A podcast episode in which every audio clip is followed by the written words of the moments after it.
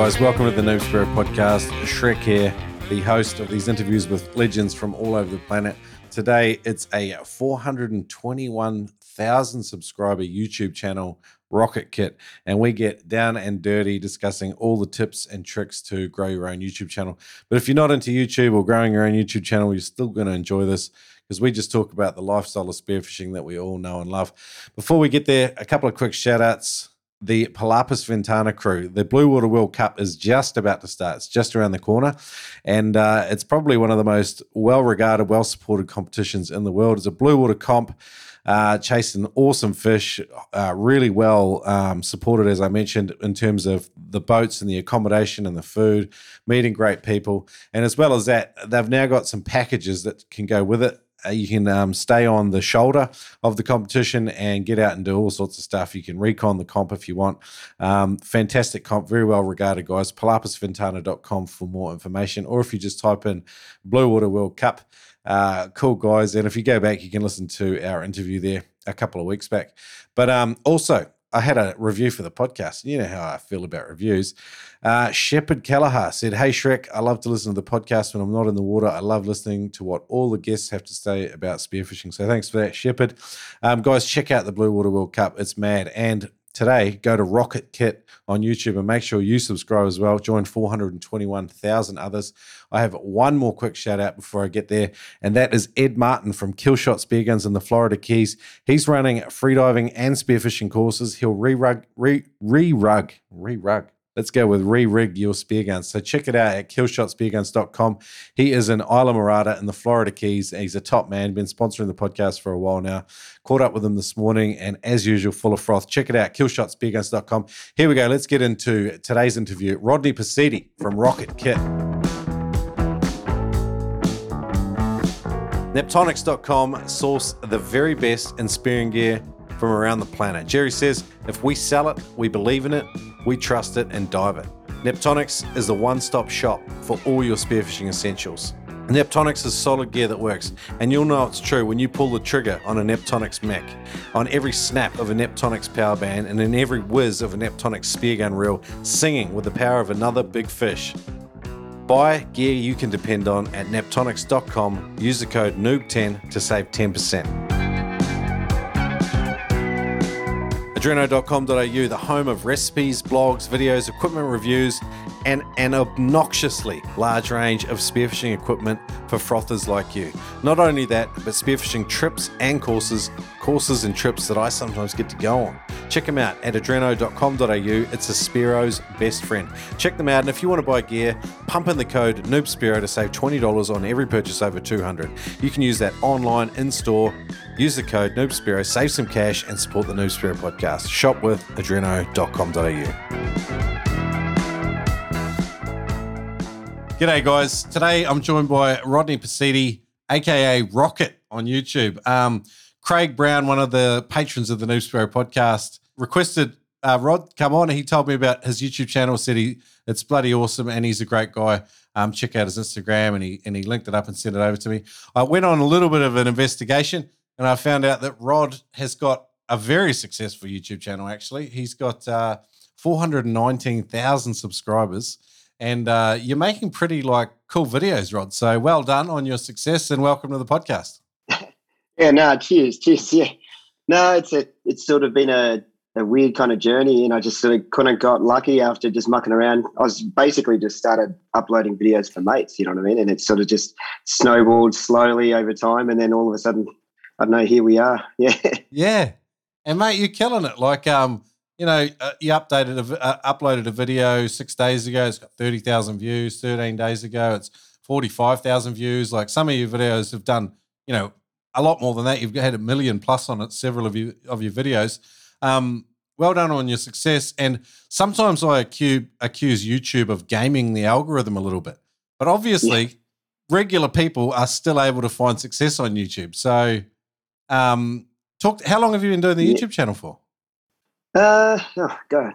Uh, uh, I don't know exactly the time it sort of all took off, but oh, like let's say maybe even eight eight years ago. Like okay. I think I uploaded my first video, but it was there was no there was no intention of turning it into a channel at that stage. It was sort of like even the name like Rocket Kit came because like it was I just put that name on because I had a graphic design business and I needed I needed somewhere to just look at videos and like things and and stuff like that. So I just threw up my business name at the time, and then um then I think I moved up to the Gold Coast and I'd sort of stopped. I hadn't been doing a lot of fishing and things like that, and I moved up to the Gold Coast and I wanted to get back into spearfishing, and I really struggled to sort of find uh, a couple of places um to, to spear up here because like back when I was younger, you know, you could go anywhere in Sydney Yeah. where I grew up. It was just like you know the whole place is like sandstone, like Yeah. everywhere. You know what I mean?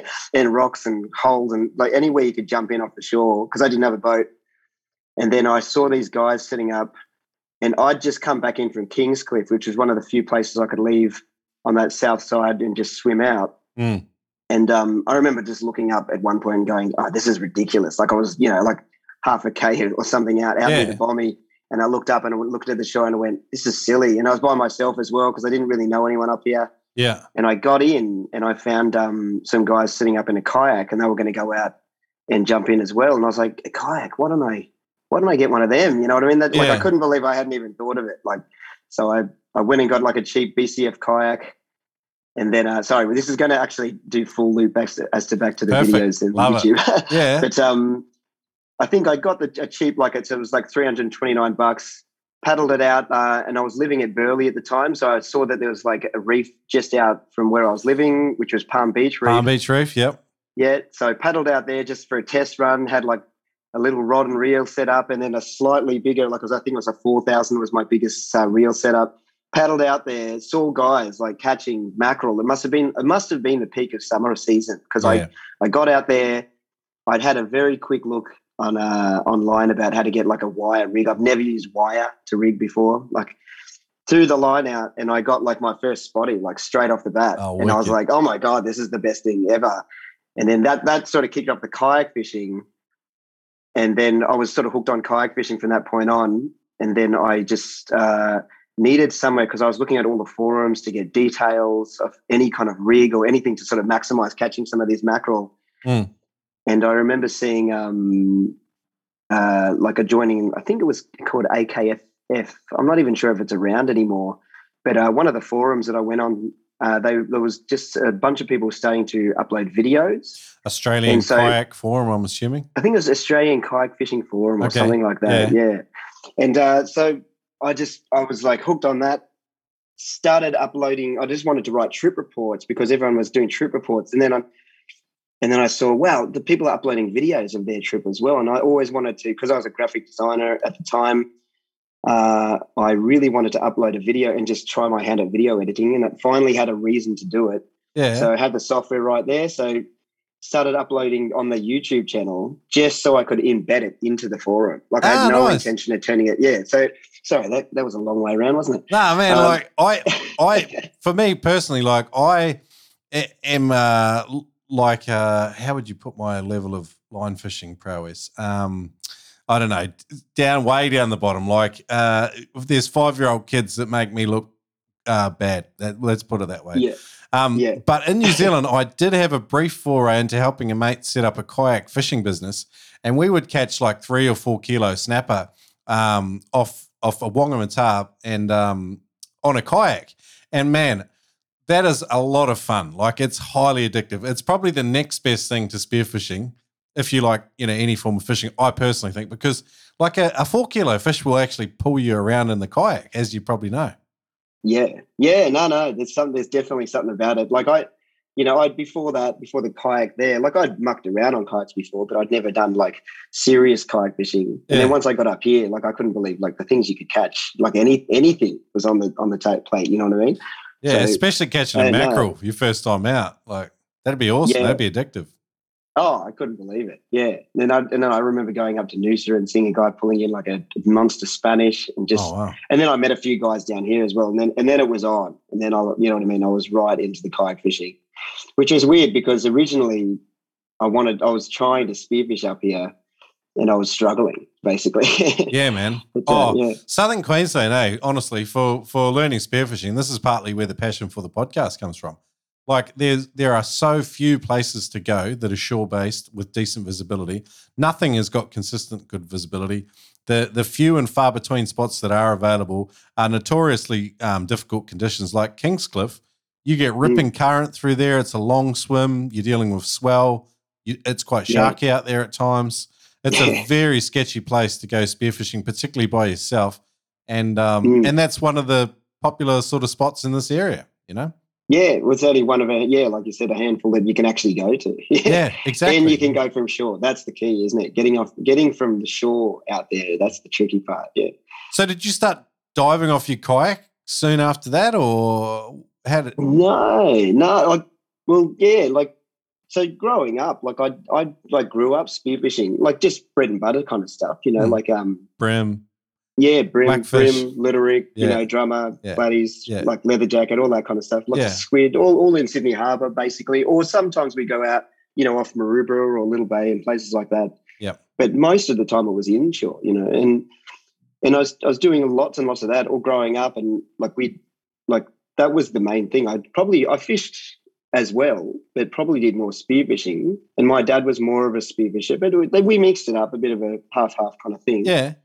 But uh, yeah, but then once I moved up here and just I think just getting a few mackerel under my belt and realizing just how good it could be on the kayak and realizing how hard it was to find a good place to go offshore without or from the shore. Yeah. I think uh, I just, kayak fishing just took over from that point on, and uh, and then I was just focusing on that for for quite a while. So I never even I like. I think I've probably jumped in offshore like maybe twice off the kayak oh, since and and that includes up till now. You know what I mean? Oh wow! But now it's changed a lot, I guess, because I'm I've got a little inflatable, and I've been going, you know, up to the islands and things like that, which is yeah. which I never thought I'd ever be able to do. The so talk about that. Talk about that. Where did the inspiration come for that? Because it's um, you know, like it's where are you driving to? Yamba? Uh, well, a lot of times, yeah, oh, or up, up like anywhere from basically, well, let's say about 1770 or Gladstone area anywhere from there upwards, basically. And there's yeah. plenty of islands. Like I, like in, you know, when you're a kid, you dream of that kind of thing, like yeah. just going to an island, camping on it by yourself. But it's it's never in my mind, it never really was that achievable. Yeah. In Sydney, there's just not there's just not that kind of structure. There's not that kind of thing around. Yeah.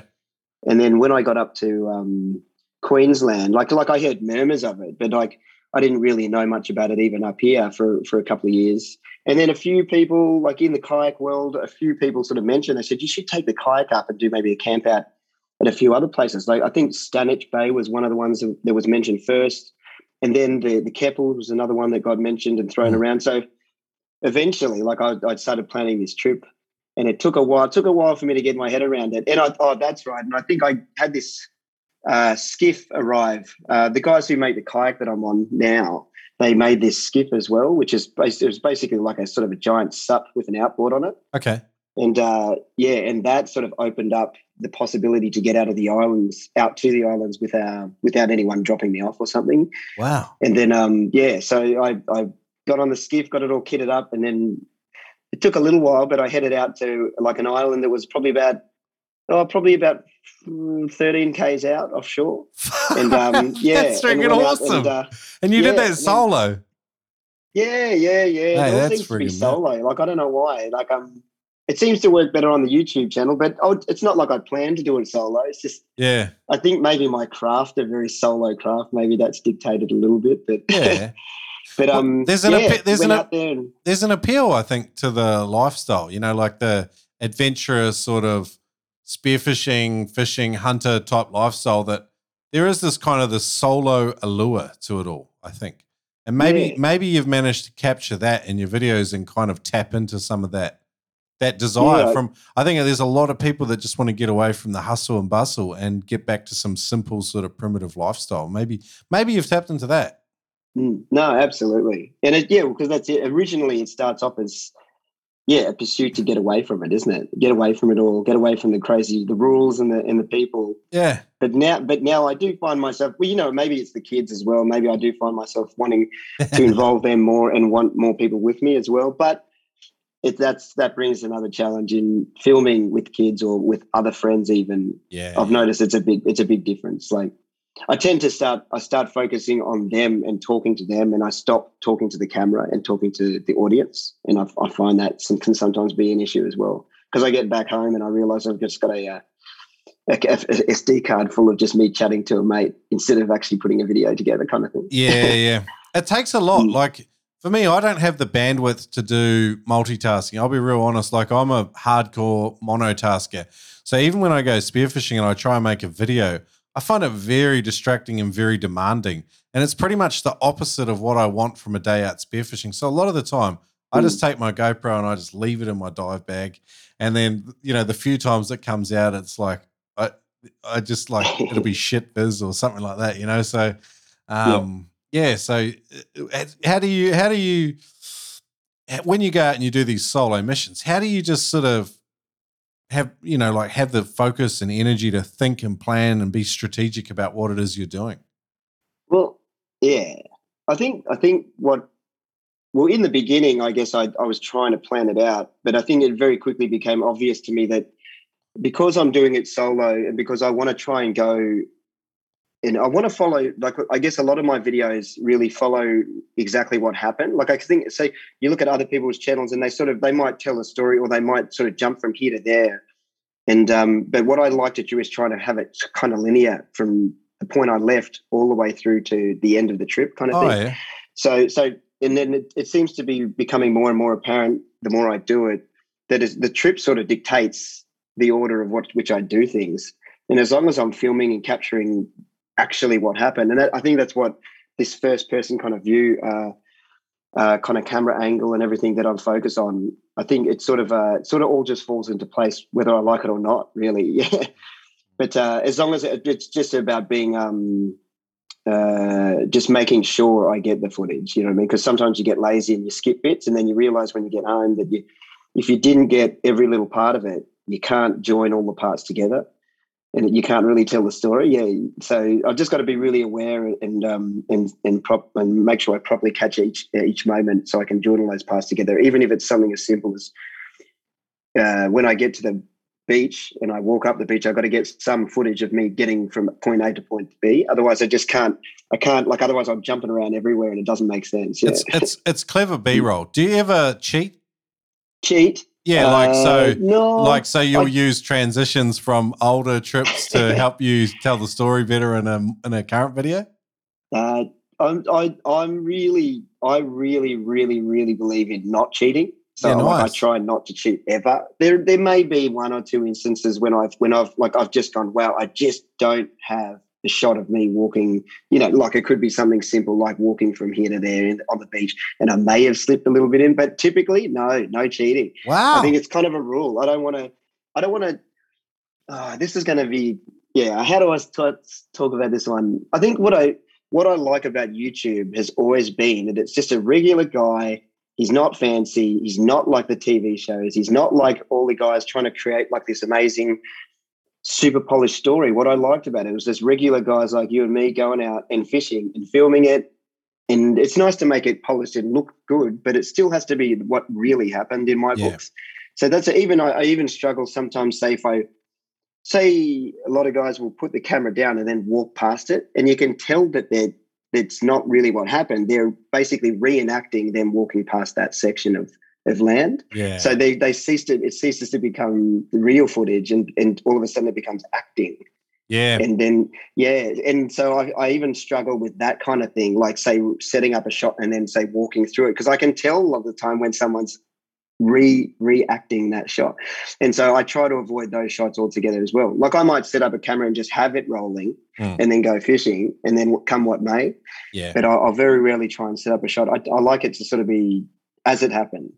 Man, I, Like, yeah. I, Mm. I'm listening to you and I'm remembering when I've tried to shoot videos.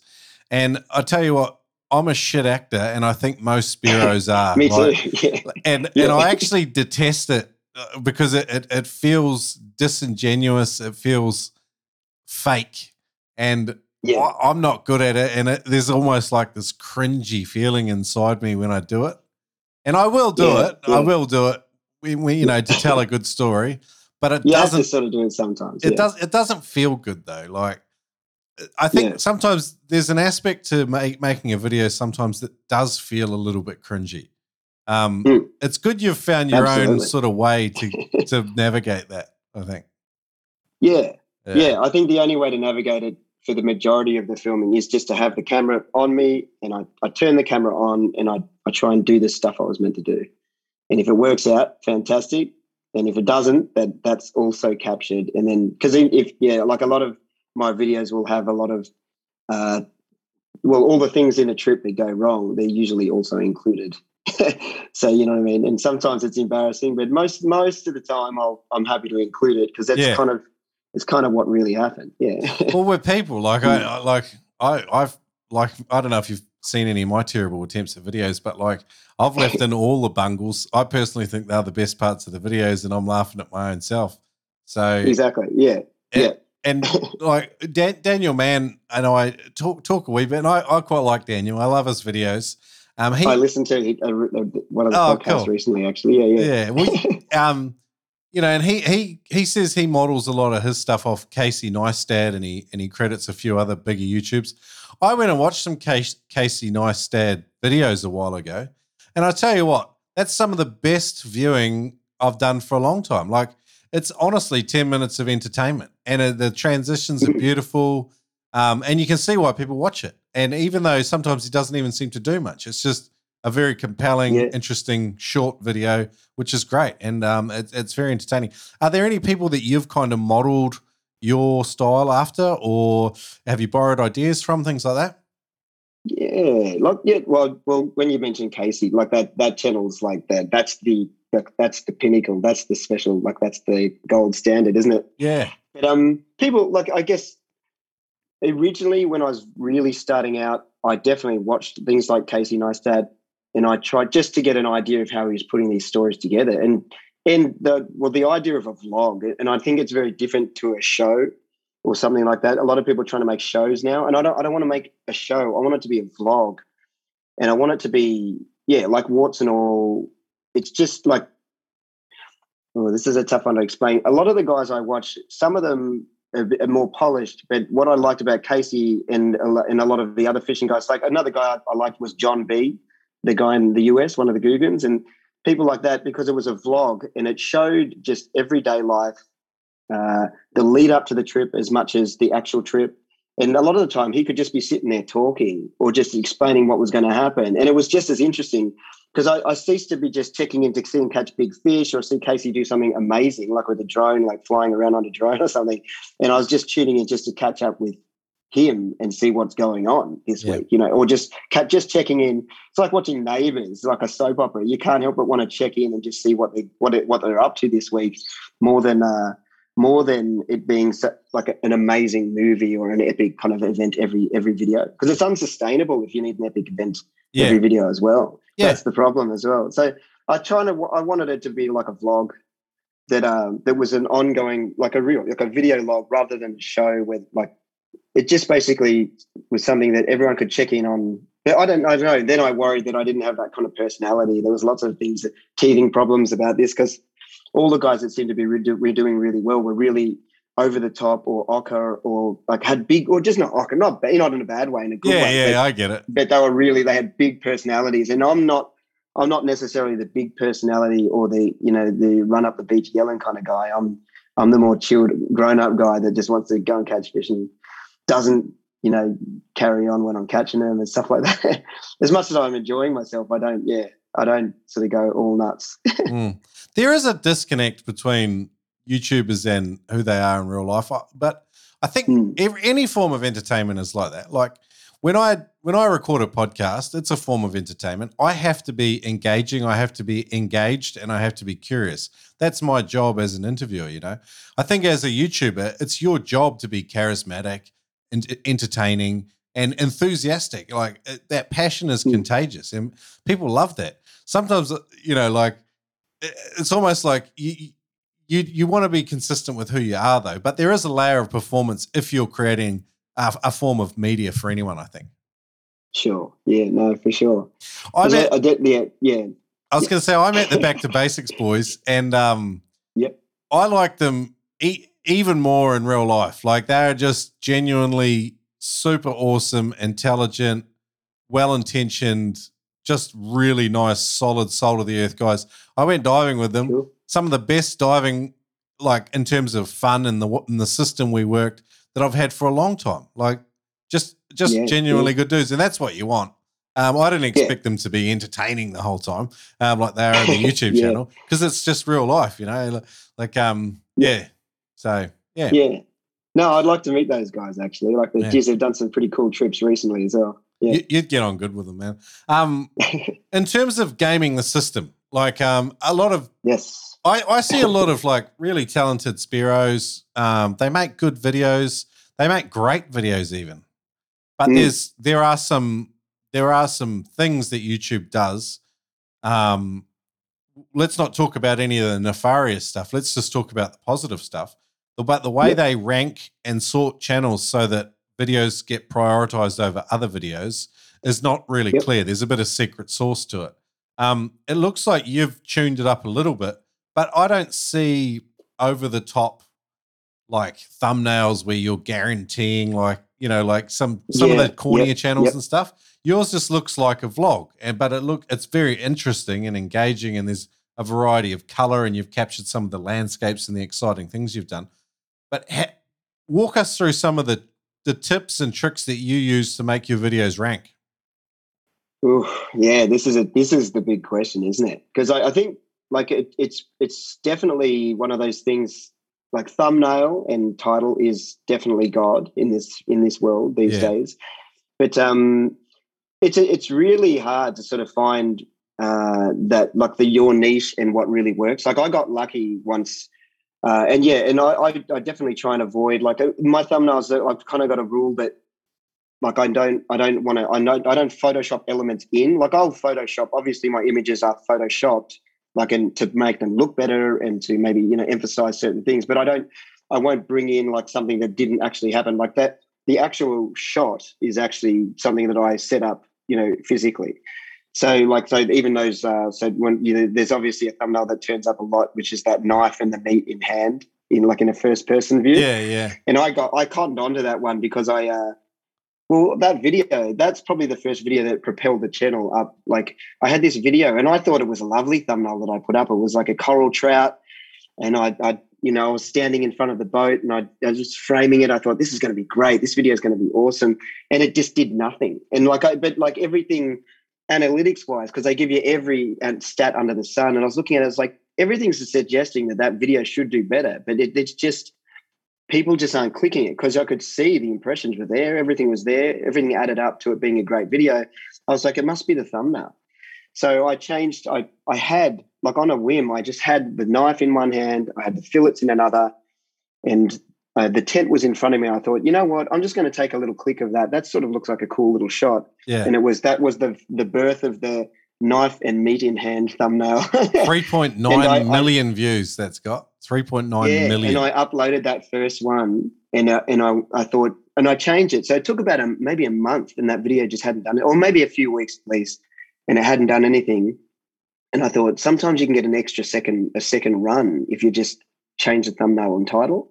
So I put that like knife in hand kind of uh, thumbnail up, and it just started going up and up and up. And next thing you knew, I checked, I checked back on it, and it was like it was cranking over like at ten thousand views an hour or something at one point.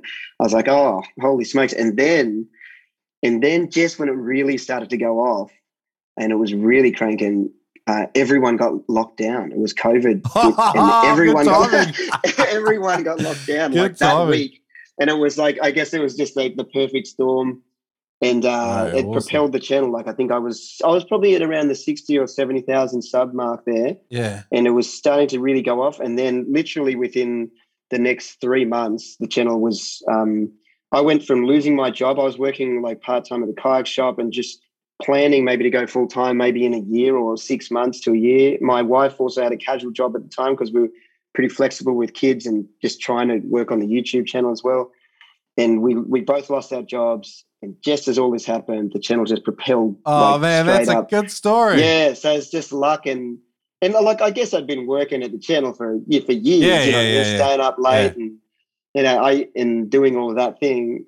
And the dream was there at that stage, but it just all came together literally within three months. It was it changed everything. Like it doubled the subs. Like I probably got yeah, doubled my sub count in like within a couple of months. Yeah. You got the and made hockey stick. viable. You hit the hockey stick. Yeah, But it wasn't it wasn't an overnight success. It was many years in the making and it just happened to all come together at the right time. That's awesome, man. Yeah, so Great just story. yeah, it was a bit of luck, but a lot of, there was work, but yeah, just it just I just got it was just perfect. Yeah, very lucky, I guess, really. Well Great news, guys. Adam Stern has made his freedivingfamily.com courses available at a discount for the Noob Spearo community. If you get on freedivingfamily.com, use the code SPEARO, you'll get 20% off any course. There's a bunch of sick courses on there. There's an equalizing uh, stage one, there's an equalizing advanced techniques um, video there. They're two of my absolute favorites. If you have any problems with equalizing, go to freedivingfamily.com. Get Adam's course and use the code SPEARO to get 20% off any course. Check it out at freedivingfamily.com. I just love a functional and simple spear gun that I can trust when I pull the trigger. Killshot Spear Guns utilize the finest of kiln dried Burmese teak.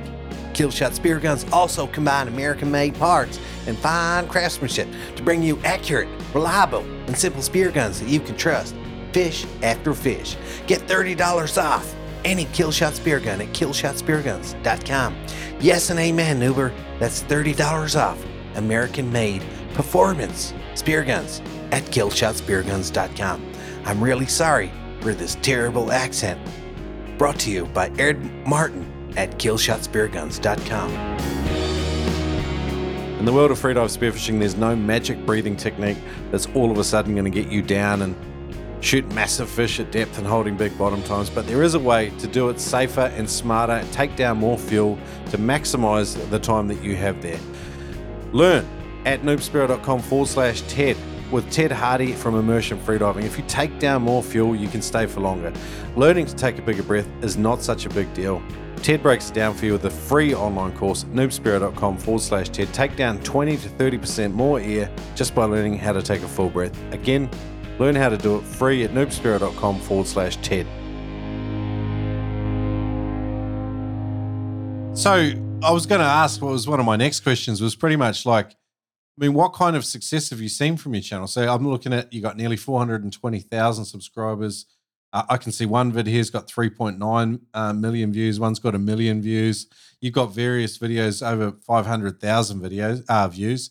Um, is it it's yielding an income or purely off like Google AdSense or Yeah. YouTube? Yeah, yeah. So yeah, once those like if you get a big video, one big video will sort of uh, it's sort of snowball effects on all your past videos. So if you get one really big one that goes viral, or anything say over, or anything over a million is a really a really great result. And then and then all the other videos uh, prior will also get a lift.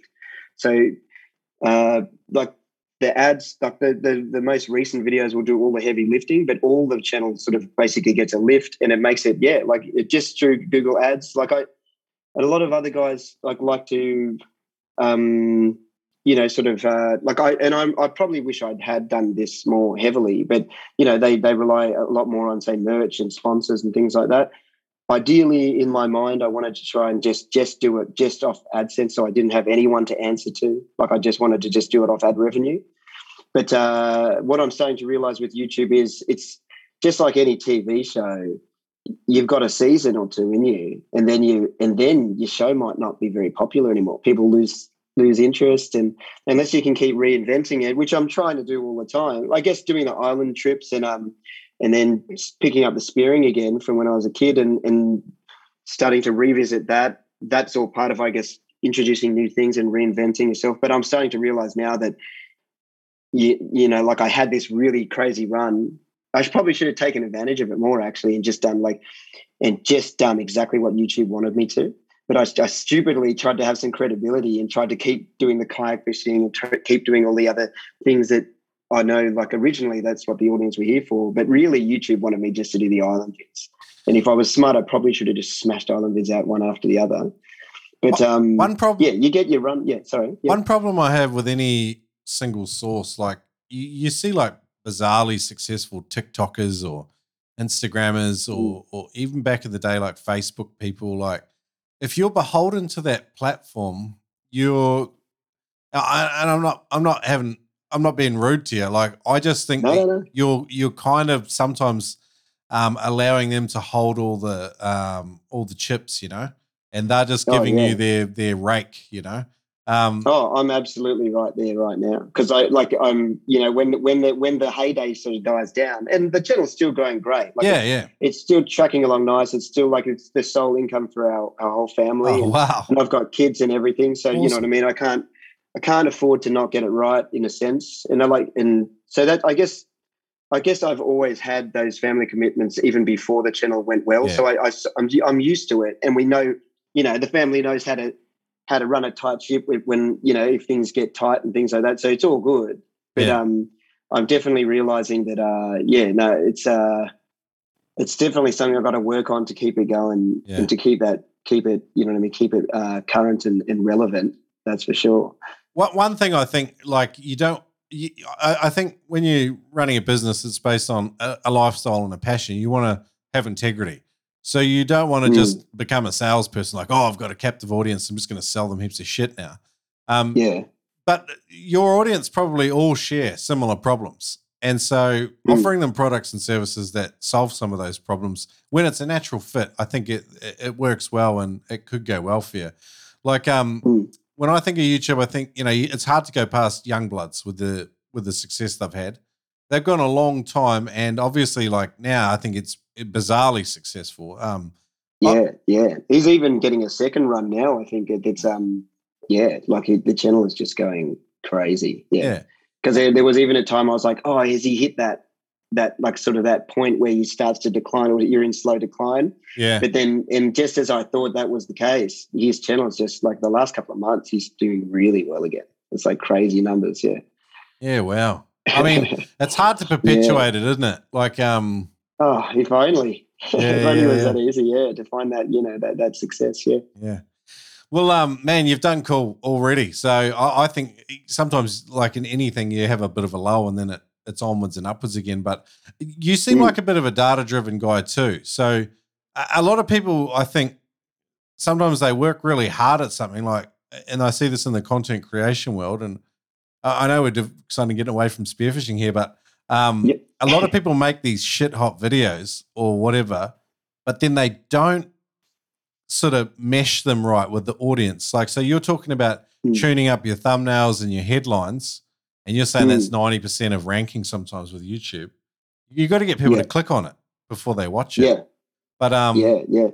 but and and then I guess you once you've had one successful video, it it raises you in the ranking hierarchy, and then like you said, it gets a flow on effect.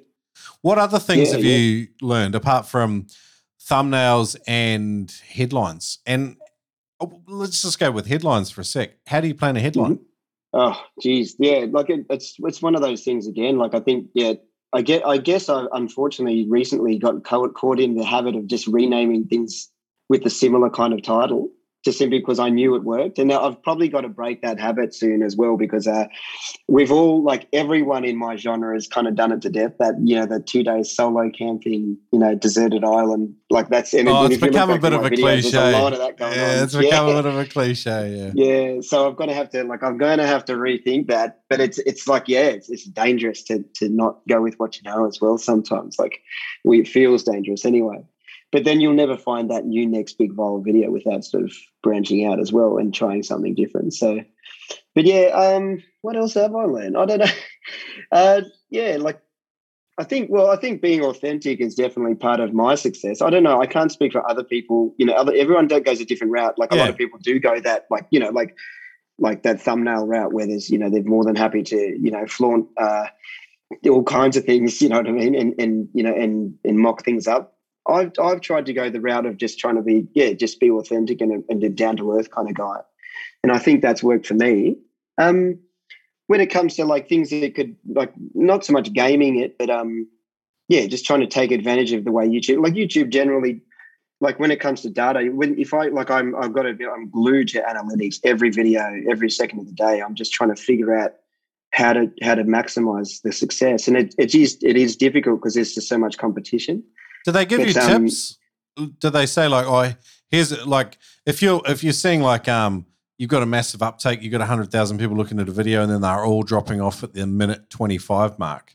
Do you go Yeah. in and re-edit that video to change that scene to try and reduce Uh, that drop off? I won't re-edit it just because it's too. I think it's too risky to play around too much with it. But like, I'll definitely adjust what I do for the next video. Like, there's. I think there's definitely. Yeah, in in that sense, like capturing the audience for the first thirty seconds of uh, and just holding on to them for as long as you can Mm. during the intro of the video, I, that's definitely important. So how do you do that? And a then- hook. A Uh, hook. it could be something simple, like you know how a lot of people would say a montage or like a, a like or a little clip of what's what's the the most important or most exciting part. Say if they're catching a fish or spearing a fish, they might put just before they spear it as just at the beginning as the intro, and then they'll cut it, and then they'll go into the regular story, and then they'll build up to that point again. Yeah. Just anything to get anything to get people's attention. A lot of lot of times, say music and a little montage of an overview of the whole video. You know what I mean, or some little snippets of the video. Just or it could just be you know like a crazy intro of you talking, just really hyping it up, something like that. You know what I mean? Anything, anything basically just keep them on for that first thirty seconds is key, definitely. And then from that point on, if you can if you can kick that, like there's a few I, I know hallmarks like that, like keeping them involved for that first little bit of the video, uh, and then and then oh, there's just so many analytics that i'd like just definitely watching. Like in that first that first hour is so important for the video for it to do well. And if it you'll very you'll very quickly after that first hour get an idea of how the video is going to go. Um, like the first hour kind of dictates how many impressions it'll get fed out to from that point on. And then you get another, say at about 24 hours and 48 hours, you've got sort of these little sort of hallmarks uh, in the analytics. And then from that point on, it's almost decided how well it's going to go and how much it'll get fed out from that point on. Every now and then you get like a, a weird video that sort of just sort of all of a sudden sparks up again, like after say three days of just sort of looking like I was going to be pretty dismal. but usually it's pretty predictable. From after that first hour, I can usually know if I'm on a banger or or I'm uh, or I've got to go back to the drawing board. yeah, yeah. Hmm. Do you does your benchmark shift? Is your your goalposts your you know what your measure of a successful video is? Is that is that a is that a forever changing game, or or are you just um do you just, like do you just take it as it comes? How how do you ride that that roller coaster when it's your main like- source of income? Yeah, well, I try and take it as it comes, but uh, I think realistically, especially when you when you like, I'm in the so your your channel typically has like, you know, it's heyday or it's it's peaks and troughs, and right in like. Uh, like I, I call it like the grinding kind of time where you've just got to get there and just grind out videos and try and find one that's actually going to going to be your next big thing. Yeah. Trying new topics as well, and it's always risky trying new topics. I've got lots of mates that do like other have other channels, and I think a thing at, at the moment is just maybe not adding too many topics in your channel because it, YouTube doesn't really know where to feed it out to. So um, that could be like a, a tip as well for a lot of guys if you start a new channel. Um, maybe not having too many topics, but that that goes against exactly like that thing I was talking about before. Wanting to have integrity, wanting to be like a vlog where you can where you can have all kinds of topics that happen in life. You know, I, I like lots of things in real life, so why can't I like lots of things? You know, in my videos but I think YouTube likes you to narrow it down to be, you know, oh, oh you're the kayak fishing guy, or you're the, uh, you're the, you know, you're the spearfishing guy, or, you know, unfortunately, sometimes it's hard to capture all of those audiences. Yeah, Yeah, you almost want to break from it so that you uh, that like after a while, I think when people get to know you, they follow your channel and they watch your videos because it's you. And they don't really care Mm. what you're doing. They like you, they know you, they feel like you're going to deliver a, a certain level of entertainment. Stuff's going to happen, and therefore they subscribe and they watch your videos. Um, and I think that loyal fan base probably drive a lot of of what happens. Do you have an optimal video drop time in terms of uptake by your existing subscriber base? yeah. No, I, I, I always upload now at, um, well, ideally, if I've got content ready, uh, the the perfect time I've I find is um, Saturday morning, seven o'clock. So Yeah, wow. it's and I specifically like it's been a lot of you know years of trial and error, you know, and I because I've found um, it's the peak time for me, and I guess it's my audience because a lot of guys have a very different opinion on this. Because say if I if I upload it uh, in an afternoon at Australia's peak time, which would be say around eight o'clock, seven or eight o'clock at night, any any day of the week really, but um, I'll get a huge amount of views from my Australian audience uh, very quickly. but then it'll taper off really fast, and then it, the US won't pick it up. And obviously, I really what you really need to do to be successful is capture that US audience, and then it, maybe there's other European countries as well. But there's there's a handful of countries that you really need to be capturing. Otherwise, you're kind of not in the game eventually. And it's an interesting thing. I don't know. Maybe maybe I'm wrong on this, but I can even even certain topics like I, have even been watching a lot of caravan, like Australian kind of caravan and touring guys, and yeah. doing the lap and all of that. And they a lot of them seem to. Well, some of them break through and they do really well in and obviously catch capture that American audience. But I, you see a lot of them get to that, you know, maybe sixty to hundred thousand subs, and then they sort of they can't they don't go further. It seems that they don't go further because I think that's such an Australian based channel. Yeah. And I think that's that's been key for me. So with my upload time, because I want to I want to capture that's the and Saturday morning I'm getting US prime time Friday night traffic. And then I'm also getting Australian morning, Saturday morning weekend traffic. Yep. So I found it it was the optimum time for me because then I noticed that my US because the US makes up a bit like more views than Australia now. It used to be all Australia views, but now it's turned into mm.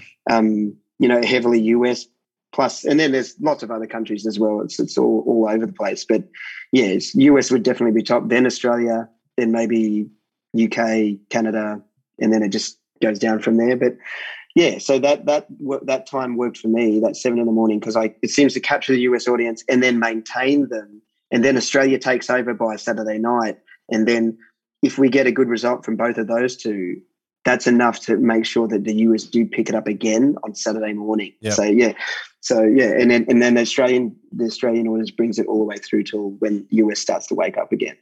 I can tell that you think deeply mm. about it, and I think that's part of what's informing your channel success. my existence. Yeah, yeah like, it's hard yeah. to turn that. It's hard to turn that analytical brain off, man.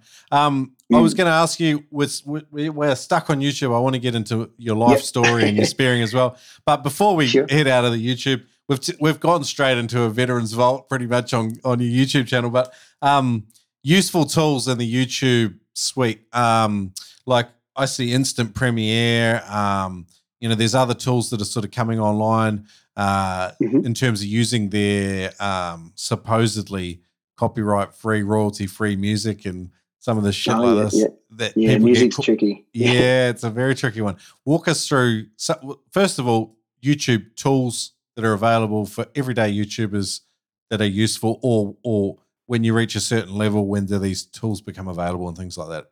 Yeah, I think the music's available almost straight away, but I tend to use uh, like third party kind of music like uh, resources, things like Epidemic Sound and and things like that. Uh, and it's always tricky with music though. It, first of all, it takes a lot of time. Like the like I think I got a a lesson in a in a content creation once. I think it was Briggsy actually.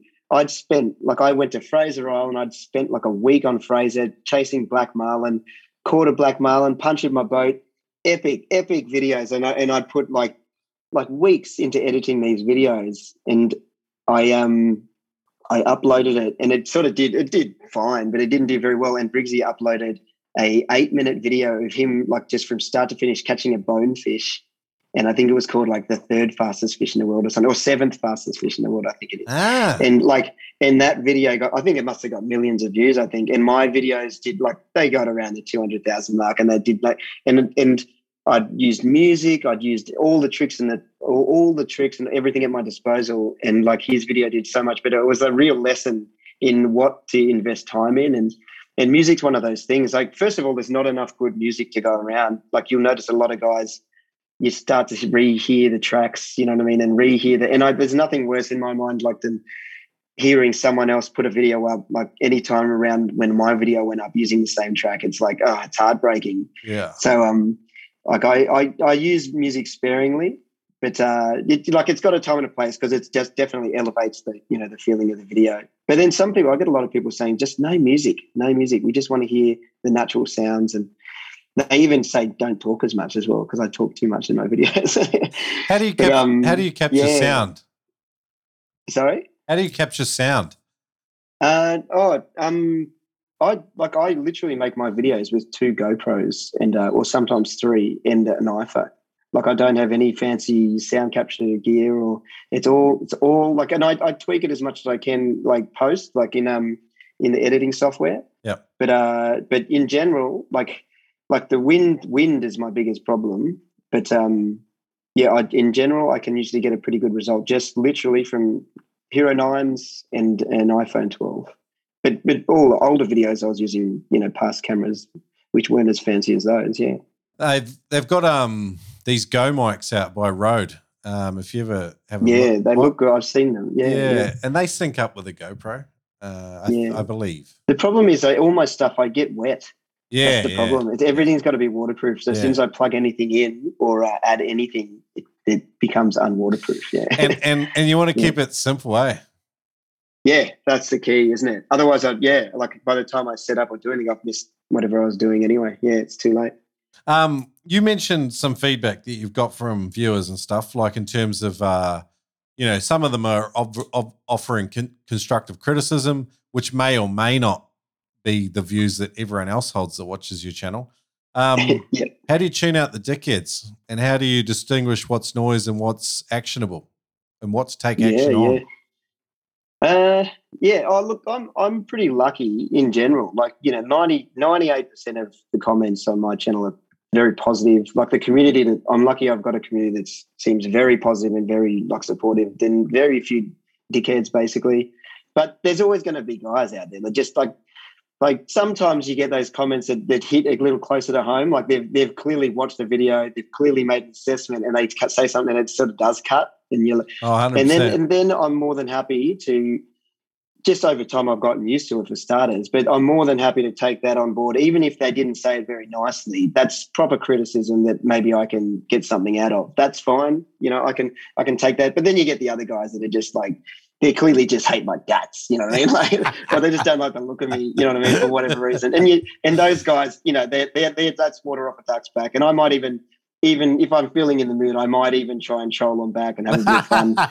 but um, but uh, in general, most most people are pretty nice, and you know, and and I even even get sometimes if someone says something that's that's actually nasty or offensive, usually other people will take care of them for me these days. Like Yeah. the, the like the community will actually jump on and just and shut them down, yeah, and then good. I'll, and then I'll come in and I'll I'll go through an old comment and I'll see it and I'll go, oh wow, because like and there's like a you know there's like 50 comments on one of like on a, on a a throwaway comment up the top, yeah, nice. and uh, people have gone at it, you know, and then I'll just chime in at the end and maybe just shut it down from that point on. Or, but generally, most people are pretty good. Yeah, you've got to you've got to be able to ignore it or shut it off though, because like even the positive comments, it you don't want to let that go to your head yeah, either, because it's because you know there's lots of positive comments, but the reality is, I yeah. Yeah, if, if people, some people are too nice almost. You know what I mean? I've just Yeah. got to, you know, yeah yeah. yeah, just kind of keep it keep it real and, and and look at it for what it is. Sometimes, yeah. We're, we're, we're, we're way lost in the weeds here. It's just straight YouTube. Yeah, so sorry, like- it's a no, no, YouTube- no. yeah, It's, it's all good. I've, I've, I've done this as much as you. I'm scratching my own itch here today. Um, Rod, you've created, you know, dozens and dozens of videos. If not, how many videos have you created? You know? Uh, I don't know, maybe a couple of I don't know, two hundred or something. I don't know. Okay. I could look it up, but I think it probably around yeah in the two hundred kind of area. I'd say. So a person's watched 200 of your videos and then. Mm. you know, they walk into BCF one day and you're all there buying a pair of undies or something.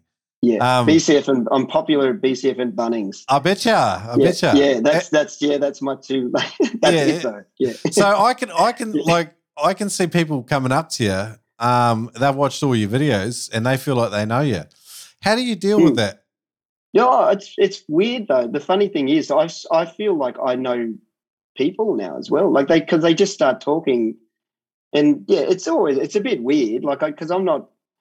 It's it's definitely not like I don't know. I'm definitely not after that kind of. I know, but I know. They, I- but I but I'm I'm I'm pretty comfortable now with it. I, it's kind of fun and funny. Like Oh, oh, my cool. wife thinks it's hilarious. Like if someone like takes a photo, or comes and, and says hello, you know, out of the blue, she thinks like I'm. Oh, she just calls me a loser. It's it's great. you need to do but, a um, video with yeah. the three meter flatty Yeah. bloke as well, though. Yeah, I've met um, William the Powerfish once uh, down at Kingscliff, and he's yeah, no, he's a cool guy. He's a funny He's a bit, um, yeah, yeah. God knows what could happen. oh, yeah. he's crazy. He's loose. yeah, Jesus. no, definitely. Powerfish is definitely. he's funny though. Like he no, he's, he's it's very cool. Yeah, what Yeah. he's done. He's definitely taken something and run with it as well. It's been an Oh, interesting real growth. life trolling. Yeah.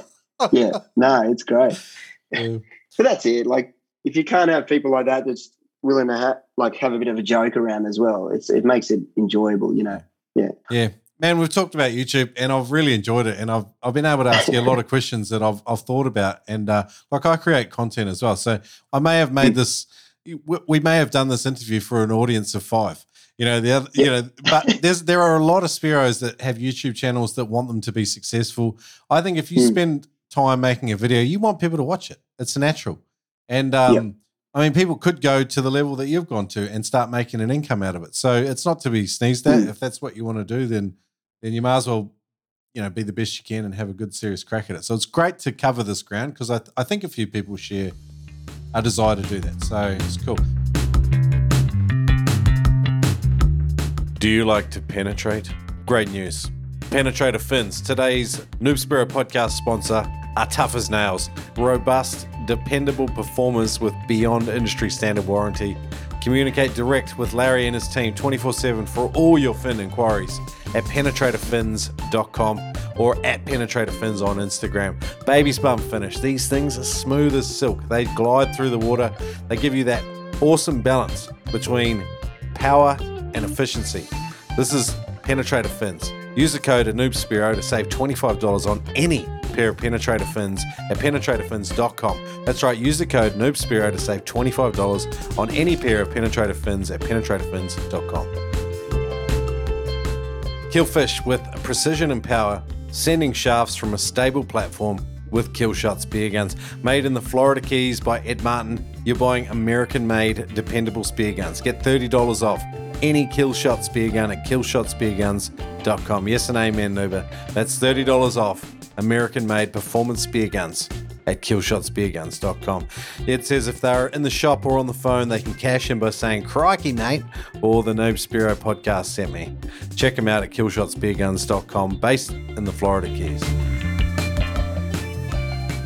Sydney, spearfishing, who got you into it? And walk us through that. Yeah. Uh, so when I was a, yeah, when I was really young, like my dad was a pretty keen spear fisherman, Oh, okay. and he had uh, one or two mates, which is um, and he's appeared in some of the videos. Mark, uh, like one of my dad's best mate, George, is a, a good Greek family. They loved eating fish, and so they both go out spearfishing all the time, and and so we just grew up around it, having like a dad dads that were really into fishing and spearfishing. So naturally, like I guess we just wanted to do it. So we got hand spears first, and and we're just mucking around in rock pools and and just mucking like just anything, you know, anything we could try to sort of do that our dads were doing, we were into. And then I think I think my dad, I think we, we used to go around to junk piles. Like, you know, how you have, like we don't have it up here in Queensland, but down in Sydney, there's like tip tip day or tip week, and everyone on junk week, and everyone throws all their junk out on the street, Yeah. and then it gets collected. We used Yeah, to go have. and like ride around the Yeah. yeah. ride around the neighborhood and try and find spear gun parts. Oh, wow. Eventually, I think I got my dad to buy me. Oh, my first gun was like a little, you know, those little Sea Hornet like yeah. ni- like a tiny little gun. And I think he told me, he said when because I was think I was a bit young to have it, but it was it was it was too hard for me to pull the rubbers back. And he said when I can pull the rubbers back is when I can use it by myself. I think that was that was the advice or that was the rule. And it took me, I think it took me like at least a year or so before I could do it as well.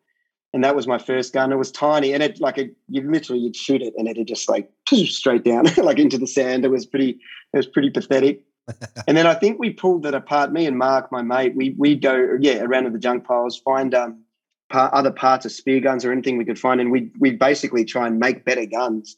And so we upgraded that little sea it into like um probably probably about a meter meter size gun. Oh, wow. And then eventually we yeah, eventually we just well, yeah, we get aluminium and plug the ends and, and make it into a bigger gun and find a shaft or buy a shaft. And um, yeah, and just slowly upgrade over time. Eventually we had some pretty pretty average gear, but what we thought was pretty good. Yeah. And uh, or good at the time. But uh, yeah, and then so we just we yeah, we just spear lots in the harbour, like everywhere from Rose Bay all the way around to like Camp Cove and on the outside of South Head Ah. and then some other places like was it I think it's was it Diamond Diamond Bay and and further down towards yeah Lowline Bay, M- Malabar kind of area or Maroubra, Yeah, and then right. all the way down to probably about Little Bay. wow. Yeah, And then, um, but main most of the time in the harbour, and you know everything like from octopus, leather jacket. We'd even just, we even just went because we like because we were just so young and new new to it all. We only got gloves after a few years. We got gloves. we did, we figured out gloves were really good to have to grab stuff, and we would catch like get catch a leather jacket, like you know, just with the gloves, Yeah, you know, yeah. just press them up against the walls and stuff and things like that. So uh, yeah, we had good times like that, and then we had like oh, we had one thing that we used to do which was really cool. Um, every Christmas morning, uh, we'd get the dads to take us out in the boat, and we'd just hit all the wharves, and we'd go spearing, but we'd also dive under the wharves. You can't really do it these days because the ferries all sort of come in really hot, you know, and it's a bit dangerous. But you'd you come in, you'd basically go in and just look for sunglasses and wallets and and things under under all the not- and then maybe spear a bream or something as well. Yeah. and that that was really fun. But yeah, we spent like yeah most most of my my young years, all the way up to about teenage years, like basically just getting dropped off down at the harbour somewhere, and then we'd just go spearing, uh, build cubbies, just yeah, just running up and down the rocks there. That's awesome. And then I think I lost. Yeah, I think I lost. Um, for once I got to my twenties, I think I I started to lose the ta- like the uh the the thirst for fishing only and spearfishing. Just you know, just started working and studying and things like that. So I kind of lost it for a while, and then it was quite a long time actually until I really picked it up again. And then once I moved up to the Gold Coast, that's when it really kicked in again. Because and I think it's just because the outdoor kind of underwater lifestyle up here and such a beachy water, you know, uh, waterman kind of lifestyle that it all really kicked in. And then I couldn't believe the fish they were getting up here. So then it really kicked in. so you're in the Mm. Goldie now? yeah, just on uh, uh, Burleigh Heads. Yeah. Yeah, a beautiful part of the uh, world. Yeah, it's nice. Like originally when I moved up here, I moved into like the thick of surfers, and that that was Ah. fun for a while. But then I realised the the best, well, arguably the best part of the Gold Coast is you know from Burleigh down, basically. Yeah, yeah, yeah. Down to the Mm. down to the water, and even beyond. It's it's still nice. Down yeah, there. in that southern like northern New South Wales, and yeah. yeah. It's a beautiful Mm. part. Really good diving too, particularly offshore. Have you started to make friends with boats and get out wider and chase some of the stuff out? I I do make friends with people, and I I do get offers, especially recently now that spearing is becoming a bit more part of the channel. And then I'm only really doing shallow stuff because because obviously because it's solo, I'd like to keep it really as safe as possible. It's funny because when I was younger, I did I didn't even heard of shallow water blackout or anything. I hadn't even it didn't even cross my mind. I'd never even heard of it. But now now that I look more into it and I've got a family that I'm obviously trying to keep it as safe as possible. But like yeah, I get lots of guys um sort of offer, and I should take them up on it. I've got one or two guys that come to mind that are that are actually very good spearos, and they live just around the corner, and um, and they've offered to take me, and I I I think I'm just nervous about being a liability or just not being, you know, able to keep up. So that it stops me from doing it. When I when I what I really do want to do is jump in the jump in, say off the kayak or off a boat and get like a big mackerel or, you know what I mean, jump in at the fads. Like it all seems very doable, but I I can't do it by myself. So I Yeah, probably, you know, I probably should take them up on the offer. Yeah. yeah. Oh, well, one thing you could do is, um, if you wanted to get a bit of confidence in your freediving ability, there's a group down there, the Gold Mm. Coast Freedivers, and they train out of one of the swimming pools down there. And it's good to meet a bunch of spearos, but it's also good to sort of um, see what you you can do in a controlled environment. And then Mm. when you get offshore, you've got you've got to equalize and you've got to deal with topside conditions, but you're used to all that already. So Yeah. it'll just yeah. be you'll it'll give you a, a greater level of comfort and and co- confidence. I think so. I'd encourage you to do Yeah. that. I should I should do it. And like I think I was listening to one of the other podcasts and someone said that unless you start going with someone else, it's really hard to to progress and and because you, you can't push yourself or you, it's safe not to like yeah, so yeah like to, if I really want to get better I need to actually yeah commit to going with other people so I can actually you know experiment and do more yeah there's plenty of good reef around down there, sort of that thirty foot, forty foot mark. Um, you know, yeah, there's plenty of good diving down there, and um, Mm. it's a really interesting part of the world too because you've got a hardcore mix there of like southern temperate species and uh, and some of the subtropical stuff as well. So Yeah, no, I, I couldn't believe when I when I got up here. I couldn't believe so like the the variety and, and what people can get. Yeah, it's crazy. So mackerel are are an awesome fish. Have you come across one with the spear yet? Uh, I, not a not a Spanish. I've seen um like uh, doggies Yeah. cruising around. Yeah, so dog mackerel. But I'm I'm and I've seen like Mac tuna and a couple other things like zipping in and out, but I've not seen like a big Spanish come up near me yet. So I'm, I'm, I'm interested. Like probably the biggest kind of the closest thing like that that I've seen in speed is oh yeah we dropped we dropped that. Yeah, we dropped out for a sec there. Sorry about that. Yeah, that's all right. Uh, did you mean? Yeah, probably Did, the- did you oh, mean sorry. the shark mackerel, the yellow ones? Uh, no, no, I think they were doggies, like Oh. slight, you know, the bigger spots, the small, small ones. What would you call them? School mackerel, I guess, would be another schoolies. name for Oh, them. yeah, Yeah. yeah, yeah. basically like a small, a smaller mackerel, like smaller than a spotty. Yeah, Yeah, and cool. I've seen them zip around, especially up at the islands. I see them zip around. So I'd like to get my hands on one or my spear into one, but they, they seem to. They've, it's only been fleeting, so yeah. But um, I've just been getting my fill of just other things, like things that I never thought I'd get my chance to spear, like a coral trout. Like I back when I was uh, younger, like that was a fish you'd only dream of in Sydney. And Yeah. now up here, you know, they're everywhere. Yeah. well, they are a bit further north, yeah, like where you Mm. where you're heading up there. Oh yeah, a bit north. Yeah, yeah. yeah.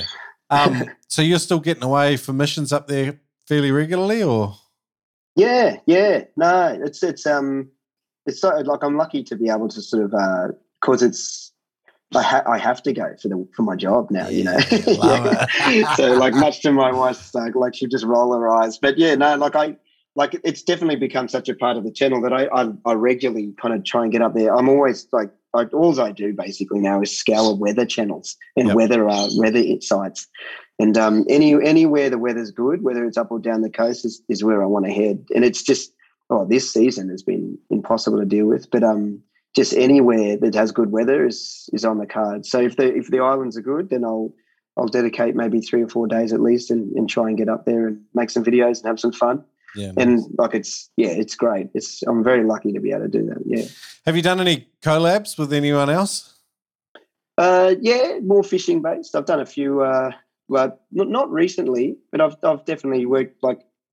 Well, when we- when I was a smaller channel, I remember Timmy Turtle. I don't know if you've ever heard of him. He was fishing with Timmy Turtle. He's uh, another like a YouTuber that was sort of busting out on the scene in a similar sized channel. We did some good collabs in the beginning. He had like that pipe raft.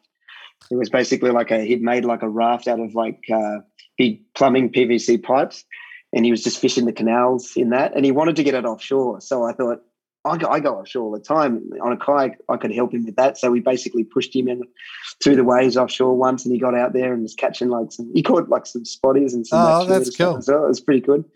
But yeah, I've done a few other things. Like I've, I've fished with a, a few other guys, you know, like um that you'd see around, like Brooksy and that. Not for a, not for a while though, actually. And I think Andy's fishing. I did one with him for a while. What this is a while back though. Yeah. Yeah, cool. Recently, it's a lot of solo missions actually. Yeah. So with your spearing these days, um, what are you what what are kind of your, you know, sort of top two or three obstacles to I mean, getting better at it? I think it, it all hinges on because I feel like uh, just all the time with being like doing it from when I was young and like you said, just being comfortable in the water. It, that all adds up to like I still managed to get fish even though my breath hold isn't that great. You know, I Mm. think so. I think stalking and and um, just mucking around in sort of you know anything under say around like around like I very rarely, especially on the islands by myself, go deeper than say five meters. Mm. Like, and then you know I can I think I could go a fair bit deeper, but I, I don't because I like for there's a few things holding it back. And if I had a friend there, I probably would. You know what I mean? Like, And sometimes like, sometimes you yeah. don't need it. You can have plenty of fun in Mm. five meters of water. So yeah, I still managed to get some. You know, Yeah. like, but it is yeah, it is a bit sad. So I think um I think uh I think that's the key. I think I just need to be with someone that would actually allow me to be more confident in going deeper and knowing that someone's at least around with me you know and then i think um and then it'd just be more and more time in the water. I guess you know obviously practicing like you said you know in a in a controlled environment and just seeing how far because i don't think i've ever even i don't think i've ever actually pushed myself to see how far i can actually go at the moment either. So i don't even know what my i don't even know what my point is at the moment or what, what my sort of i don't even know where i'm at. Yeah. It, it, it doesn't even really matter for spearing, but I think it's sometimes it's just nice to have an understanding of your body at a greater level. And when you're in a controlled environment and you get to do that, like as long as you don't try and replicate that in the ocean when you go and spearfishing, but it, it, Yeah. it does give you at least some ideas about you know where you're at and what you're capable of, and you know I mean, obviously, what you're doing now is just just fine. You're getting fish, you're having fun. That's all you need to Mm. worry about. So it's not it's not like it's not like we all have to aspire to some high level of performance. The objective is just Yeah. to have fun and to put fish on the table for everyone, and in your case, make cool videos. So Yeah. yeah, yeah, true. And but I've got to admit though, it, like I guess it's part of just wanting to, you know, wanting to improve and and and and maybe get some of those species that are sort of off, off the cards for me at the moment. Yeah. I guess even just with being with someone, I guess there's no reason why I couldn't jump in and you know in mackerel season and get one. But I I definitely need to be with someone. You know what I mean? To, to do it. So yeah, no, but I think uh yeah, I'd, I'd like to keep improving though.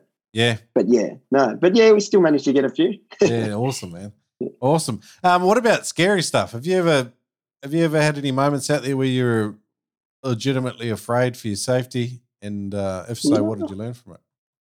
Yeah, legitimately afraid. I don't know about legit. Like not not not really. Like I don't think I've had any like you know like serious serious events.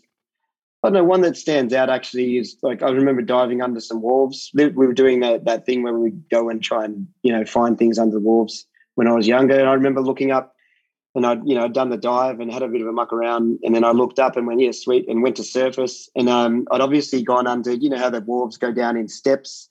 Yeah, And then I I was actually under part of the wharf that had come down and it was just sitting like the surface of the water looked clear, but it was actually the wharf was actually only maybe a few centimeters above the waterline. oh wow, So I've looked up and I've gone, oh sweet, let's go up. And I've come up and I've smashed my head onto the onto the actual boards of the wharf. and then obviously I was out of breath as well. So I was like gone and looked around for like the nearest kind of exit. And I think I just had to swim straight out out away from the wharf and, and find the sort of the end of it yeah, so that was, I guess, a bit scary, and and it made me think, geez, yeah, let's not get that wrong again. Always look up and be careful. I actually, a lot of the time now, I come up with my underwalls, like I have my hand above me. yeah, yeah. even even to this day. But yeah, like things like that have happened. But I don't know if I've had a, an event like where I really genuinely feared, like for my life or anything, or you know, or but uh, so I'm lucky in that regards. Yeah. Um, heading offshore on a single man apparatus, thirteen kilometers though. Uh, if a motor Yeah. dies or something like that, it's a long paddle. Yeah, yeah, no, oh, yeah. How we go further now? Yeah, as well. So, um, but I've I've got a slightly bigger boat now. Well, it's not that big. It's like a four meter inflatable boat, but it's much more stable. And I feel like if as long as I slow down, I'll bounce over most stuff. But um, yeah, it, it's definitely got its challenges because it's still a pretty small boat, and um, yeah, it just all comes down to reading the weather, I think, and just and just knowing when to just stay put. I think. But uh, that's I really enjoy that part of it. Is, is like the challenge of getting there, and so a lot of yeah, like a lot of people would say, just get a bigger boat, or you know, you're being foolish. But even with this sailboat, I bought like a sailboat recently, and people are saying you're going to have to take lessons, you're going to have to do a lot more, and and I agree. But I was like, yeah, but that's it's sort of part of the adventure, isn't it? Just I want to just get out there and start mucking around. Obviously, I'm being care, as careful as I can, but there still has to be some level of adventure as of adventure as well, and just get out there and, and give it a crack. Yeah. Sure. Mm. Are there some good like sailing YouTube channels that teach you a bit about how to sail? Yeah, yeah, no, there's lots of them there. Obviously, there's a couple of big ones that are- more like lifestyle kind of things these days. But um, yeah, no, there's lots of guys out there that just like if you just want sailing lessons, there's heaps of like like tutorials and things. And that I've I've watched I've watched lots of them, like hundreds and hundreds. But um, yeah, and then it's just about getting out there and practicing it, and and hopefully, yeah, and then just and then it's just weather. Just got to watch the weather. Yeah. So getting the kids into spearfishing and the fishing lifestyle, is that already taking place? How old are they? Yeah, I'd say the oldest is uh, 11, about to turn 12, and the youngest is uh, just turned six. So Wow. um, they're both oh, they're both into fishing. The youngest is r- red hot on fishing at the moment. Like Oh, you wow. can't stop him. So it's it's it's good and bad because I just spend my like weekends just baiting hooks and just basically just keeping him in the water, keeping his bait in the water. Yeah. But the older one, Dash, he's um he's actually when it comes to freediving or just snorkeling and mucking around, he's he's definitely got the bug. He's less into fishing, but he's more into um like grabbing the snorkel and going for a dive, you know, up and down the break wall and and he'll he'll gladly dive down with me and hang on the bottom and and Yeah, awesome. and he he gets it. He's into it. Yeah. So he's he's the he's the guy like so far for for, for spearfishing. But we'll see. You know, That Tweed River mouth is phenomenal for a snorkel, isn't it?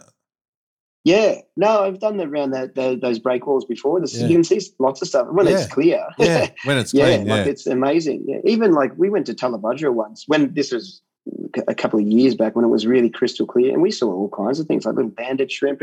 I even saw a uh, a cray, like a small cray there. Like Yeah. there's there's surprising like what was there, and you sort of yeah, I just you don't expect it. bit of a yeah. nursery for a lot of species, I guess. Mm, yeah, but then you go there then like the week after, and the tides have changed, the sand's pushed around, and then half the half the spots we saw that were half covered up. So just it's always changing. Yeah. Yeah, that's rivers in general, isn't it? Yeah. Equalizing problems can be something that derail you. Not today, my friend. Go to freedivingfamily.com. Check out the either the Frenzel and Advanced Frenzel video or the Mouthful and Deep Frenzel Equalization course at freedivingfamily.com. You can use the code SPEARO to get 20% off any course at freedivingfamily.com. These courses are put together by Adam Stern and a select team of, of, of legends and to help you overcome different issues and help you perform better. And some of them are extremely relevant for Freedive Spearing. Check it out at freedivingfamily.com. Use the code SPEARO to get 20% off any course. Shrek, my dude. You're killing it on the Noob Spearo podcast. Every guest you get on frosts on the spearing life, and the actionable info is off the chain. Over here at Spearing Magazine HQ, it's the same, buddy. So many noobers are submitting their adventures, lessons learned, and pictures here at spearingmagazine.com. Just wanted to say that uh, noobers can get an international subscription here at spearingmagazine.com. They can also check out our In the Face apparel or getting a subscription to the world's greatest spearing magazine. Check it out at spearingmagazine.com. Shrek, thanks. Love what you're doing. Jeremy out. What about equipment these days? What are you using for equipment? Are you sponsored by anyone? Have you are you spruiking Uh, I'm gear? not sponsored. I like fishing reels and things. I am, but but spearfishing gear, no. I'm just I'm I'm almost as agricultural and as, as hopeless as I was when I was a kid. I guess. Like I was listening to some of the list of when of some of the other podcasts you've done. I was like, oh God, what am I going to say? Like, I, uh, look, I, I, you know, I've, I've, like, for me, you know, I think I was using like, yeah, Sea Hornets and underseas guns, and they've, they've definitely by far been superseded these days. Just- Um, Just a little. uh, but yeah, so what I what I've got now is I, I literally went and bought my first rail gun, which was like was like the Morton from Adreno. Oh yeah. I think it's the more yeah, and it, it look it works. It's definitely more accurate than what I had, and I still seem to be able to hit fish with it. So that's what I've got. I've got a reel on it, but I took it off for now just because I'm just not like in a position to you know I'm not really using it as such. Yeah.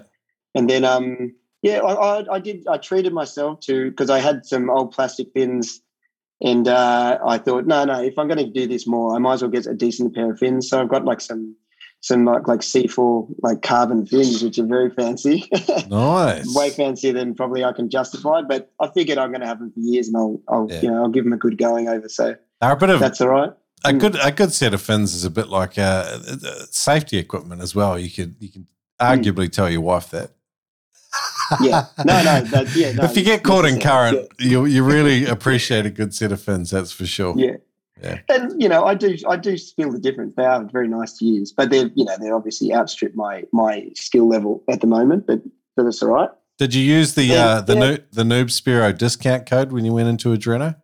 I didn't. I was, I was, I was, Ah. uh, yeah, like I said before, I was a bit. I, I've I've only cottoned onto this Noob Spearo podcast recently, and now I'm I'm all in though on these long drives. I'm, I'm yeah, I'm covering lots of ground. I've I listened to like the, I literally got back from an island trip like three days ago, and I must have listened to at least six or seven Oh wow! Noob Spearos on the way. Well, yeah. you've only got like But, uh, 190 to go or something. yeah, no, no, but I'll, I'll get through them. Yeah, It's no. great. I can't, I can't, I don't know how I was doing drives before podcasts. They're Mm. just the best thing ever. Oh, I was going to say, like, we were talking earlier about comments and stuff. I listen to Joe Rogan podcast a fair bit, especially when Yeah. I've got time and, and, and long drives. Um, I listen to quite a Yeah. few different podcasts. Like, that's partly why I have a podcast because I love them so much. And um, he talked about comments as well. And he, like, his channel's so big that he just completely dis- post, post disregards ghost, them. I think is his comment. Yeah, post and ghost. Yeah, posts and ghosts. Yeah. Oh, And it'll I- destroy you. Destroy you. Yeah. amount of, and he's like his topics are you know of- Controversial. often, you know, highly charged. So Yeah. you can imagine the kind of people that would throw you know anything's on the table in those comments. Yeah. the Wild West. Yeah, it's I'm I'm, gl- I'm glad he has the big conversations, and um, like if nothing else, like it just teaches people to just be a little less attached to their ideas because that's all they really are, you know. Yeah. And um, yeah. No, no, no, no. I think he's like, well, yeah, Joe Rogan's probably definitely the, the highest. That's he's the guy I'd listen to the most, and they're so they're so long form that I can whack one on and it's like three or four three hours. Oh, you know I so, have, haven't you yeah. started? You haven't started speeding up the playback. No. Oh, oh. yeah. Okay. Good. Point. You just start creeping up. I've up. The, not done it. Yeah. I just start creeping up the speed. These days, I listen to everything on like two, two point five, sometimes even three times the normal speed. Right? Yeah, because that doesn't chipmunk. They've built something in to make the sound all nice and balanced. And as long as they don't have out their accents and the sound quality is clean, is that great to it's listen actually to? Just like, is that right? Okay, yeah, oh, I'll give it a go. Yeah. Yeah, I listen. I've seen that. I saw even on your point, it had like the two times button or something. You oh, yeah. actually bump it up a bit. Yeah, yeah, yeah. Okay. And audiobooks are the same. Like when you want to get through a good book. Um, mm. But yeah, it means you can get through a three-hour podcast in one hour with, uh, you know, and a one-hour drive is pretty standard these days. So, uh, yeah, yeah, yeah. I like the long-form yeah. conversations. It's good, but I also like watching good YouTube videos. So um, it looks like I've got plenty there to digest on your channel, um, and and head off with you. I think one thing I get the sense I get from your channel is just that vicarious sort of sense of going through something as if it's almost like you doing it, you know? And uh, mm. it's a cool yep. concept, I think, because a lot of people are looking for this sort of escape. So, yeah. It's surprising how many people actually make that comment or a comment like that, just saying that I use this to, like, I used to even think it was almost like a, like, so people write something like, oh, I use your videos to fall asleep to, or, yeah, and you sort of think, oh, that's not good. But then I think they, people are a lot of the time watching either to yeah feel like they're actually doing what I'm doing, or yep. they use it to relax. They mm. want to they want to relax, and because generally, like I'm, I'm, usually speaking just like I'm speaking now, it's usually it's not usually over the top, so they can just enjoy sounds like natural sounds, enjoy like a, just a relaxing kind of thing that people like doing. It's almost their getaway if they live in the city or they can't actually get away into the into the outdoors. Yeah, as much they, they use it and they, they they'll fall asleep to it and things like that. They'll just watch and then just and just chill. Yeah, it's cool. And it's mm. promoting that lifestyle that we all know and love. So we're going to head into the, the the final round of questions. It's called Spearo Q and A. Before that, I wanted to tell people where they can find you. So it's Rocket Kit, which is R O K K I T K I T. Um, if people want to go to today's show notes, it's noobspearo.com forward slash R O K K I T K I T. And check out uh, check out Rod's channel, Rocket Kit on um, on YouTube and Instagram. Come, come and follow him along. Help him rank in YouTube and make sure there's decent content there ranking for everyone. Um, I, I, love what you're doing, man. So please keep doing it. Spearo Q and A. If you um, had to start spearfishing all over again, would you do anything differently, and, and what would it be? Uh, yeah, I'd probably. Well, you know what? I pro- I just wish I didn't stop. I wish I didn't like after once I was because I think I could hold my breath longer when I was a kid than I can now. If I probably had just kept kept in contact with it from you know those maybe from twenty all the way up through now, I know I'd I'm sure I would have been uh, a little bit better and enjoying it even more. So yeah, maybe just don't stop. Yeah. What is the spearfishing destination you would most like to go to?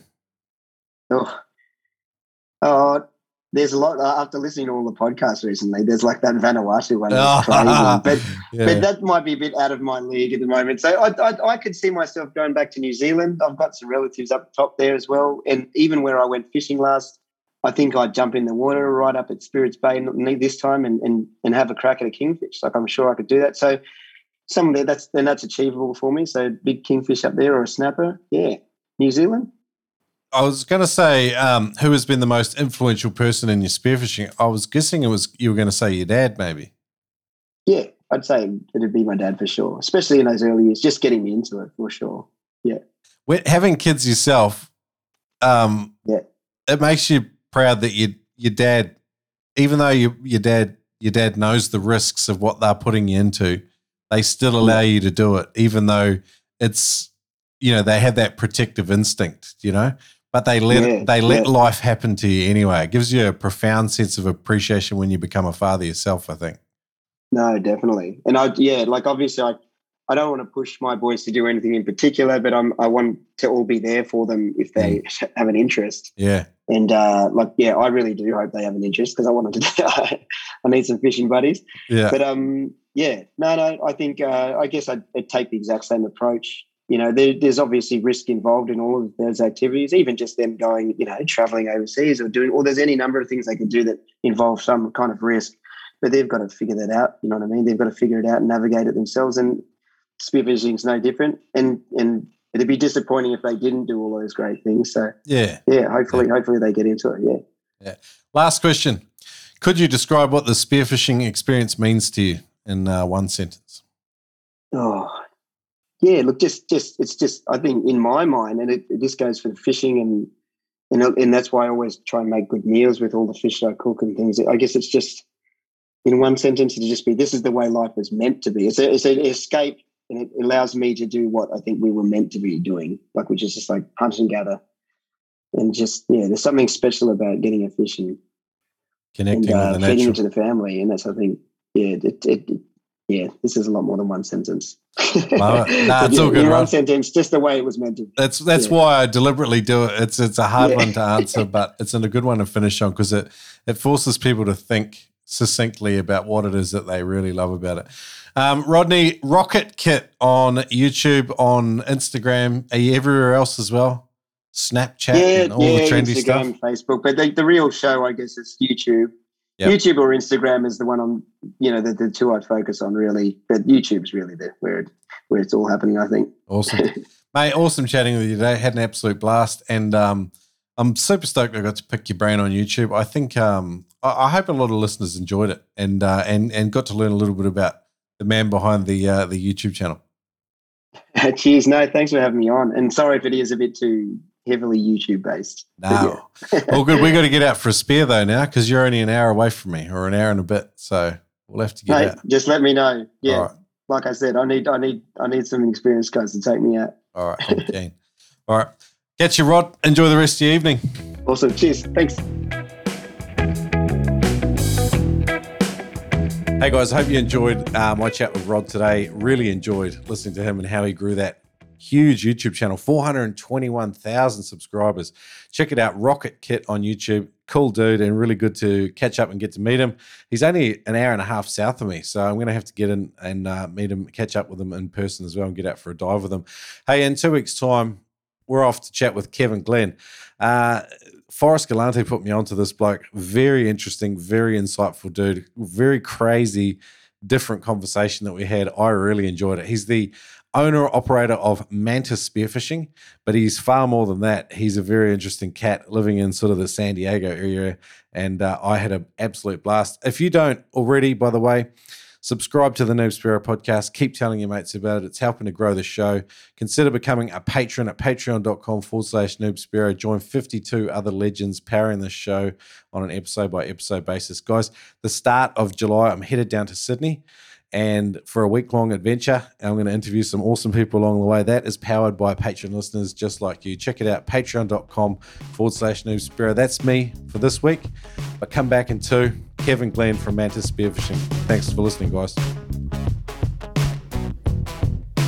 Today's episode was an absolute banger, and so is our major sponsor, Adreno. Visit them at adreno.com.au. They have a huge range of equipment. You can find it at adreno.com.au. Use the code NoobSpear at checkout. When you shop online, you can save $20 on every purchase over 200 You can even use that code in store at some of their huge mega stores Australia wide.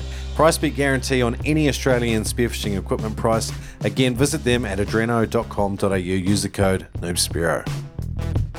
The Noob Spearo podcast is incredibly proud to be partnering with Neptonics.com. It's solid gear that works, equipment you can rely on. It's the very best in spearing gear from around the planet. Neptonics is also the one stop shop for all your spearfishing gear, particularly in the US. They've got free shipping on all orders over $99 in the US. Furthermore, you can use the code NOOB10 to save 10% off on your entire shopping basket at Neptonics.com.